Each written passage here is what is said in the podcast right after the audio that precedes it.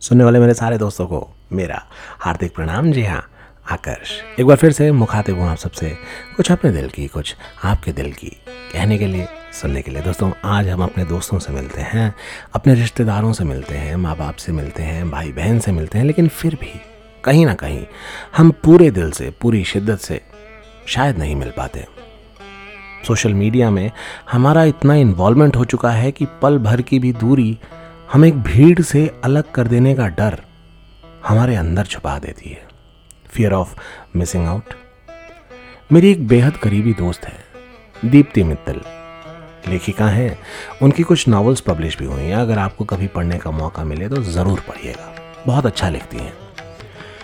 उन्हीं का लिखा एक पोस्ट मैंने पढ़ा और कहीं ना कहीं मुझे वो पोस्ट आज के समाज का आईना लगा।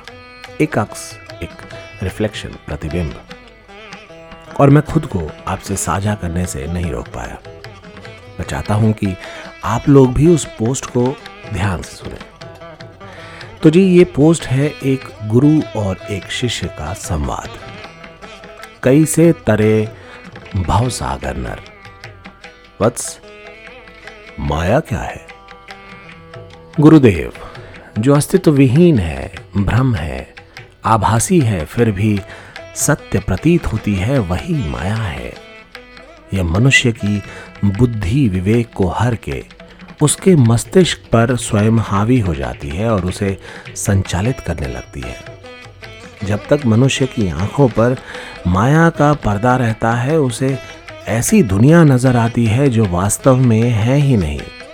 और वो उसी माया में उलझा, एक दिन संसार से विदा ले लेता है। वत्स मुझे ऐसा क्यों लग रहा है तुम सोशल मीडिया की बात कर रहे हो? आप तो सच में अंतर्यामी हैं प्रभु। इस माया का दूसरा नाम सोशल मीडिया ही है। वत्स इस माया का कैसा स्वरूप है? कैसा विस्तार है? जरा बखान करो। गुरुदेव, इस सोशल मीडिया रूपी माया का विस्तार तो इसके निर्माता भी नहीं जानते तो मैं अल्पबुद्धि प्राणी क्या बताऊँ? ऊपरी तौर पर समझ लीजिए यह आभासी माया इतनी प्रबल है कि ऐसे मनुष्यों को आपस में इकट्ठा कर बाँध देती है जो एक दूसरे से न कभी मिले हैं और न ही कभी मिलेंगे। फिर भी उनके बीच राग, द्वेष, नफरत, ईर्ष्या, प्रशंसा, निंदा तुलना जैसे विकारों के ऐसे प्रबल बंधन बंध जाते हैं जैसे सांसारिक परिचितों, नाते रिश्तेदारों के बीच भी नहीं बनते। फेसबुक इंस्टा ट्विटर जैसी एप्लीकेशंस इस माया की मोहिनी अप्सराएँ हैं जो अपने आकर्षण से लोगों को ऐसे बाँध लेती हैं जैसे अजगर अपनी पकड़ में आए प्राणी को लपेट लेता है। और फिर वो कभी मुक्त नहीं हो पाता। वत्स इस सोशल मीडिया रूपी मायावी आभासी संसार में कर्म सिद्धांत कैसे हैं? कर्म कैसे बनते हैं? गुरुदेव, यहाँ का अपना कर्म सिद्धांत है जो कर्मों के लेन देन के आधार पर ही चलता है। यहाँ कर्मों का लेन देन कमेंट और लाइक द्वारा होता है। उन्हीं के आदान प्रदान से बंधन तैयार होते हैं। एक मनुष्य की पोस्ट पर जब दूसरा मनुष्य लाइक या कमेंट करके चला जाता है तो एक बंधन तैयार होता है। दूसरा इस बंधन से तभी मुक्त हो पाता है, जब वो पलट कर उसी मनुष्य की पोस्ट पर लाइक और कमेंट करे। जब तक वो ऐसा नहीं करता, उस पर एक ऋण चढ़ा रहता है, जो उसके बंधन का कारण बनता है। ऐसे बंधनों के कुचक्र में फंसने का मूल कारण क्या है, वत्स? धन नहीं गुरुदेव। इसका कारण है मान, प्रतिष्ठा। मनुष्य अपनी पोस्ट पर मिले लाइक और कमेंट को अपनी मान, प्रतिष्ठा से जोड़कर देखते हैं। उसकी तुलना दूसरों को मिले लाइक और कमेंट से करते हैं और इसी तुलना रूपी कीचड़ में ईर्षा द्वेष, निंदा रूपी कमल खिलते हैं। ये तो बड़ी विचित्र माया लग रही है। इसके बारे में कुछ और जानकारी दो।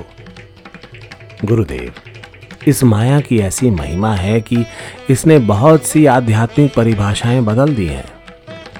बस कुछ उदाहरण दे के समझाओ। जी गुरुदेव, जैसे ज्ञानी सोशल मीडिया के सभी संसाधनों के प्रयोग का ज्ञाता होता है। फॉलोअर्स बनाने की कला में दक्ष कम संसाधनों में भी अच्छी सेल्फी लेने में सिद्धहस्त होता है। अज्ञानी, वो होता है जो आज के समय में भी सोशल मीडिया का उपयोग करना नहीं जानता। विद्या, हर वो गुण कला होती है जिसका प्रदर्शन सोशल मीडिया पर हो सकता है।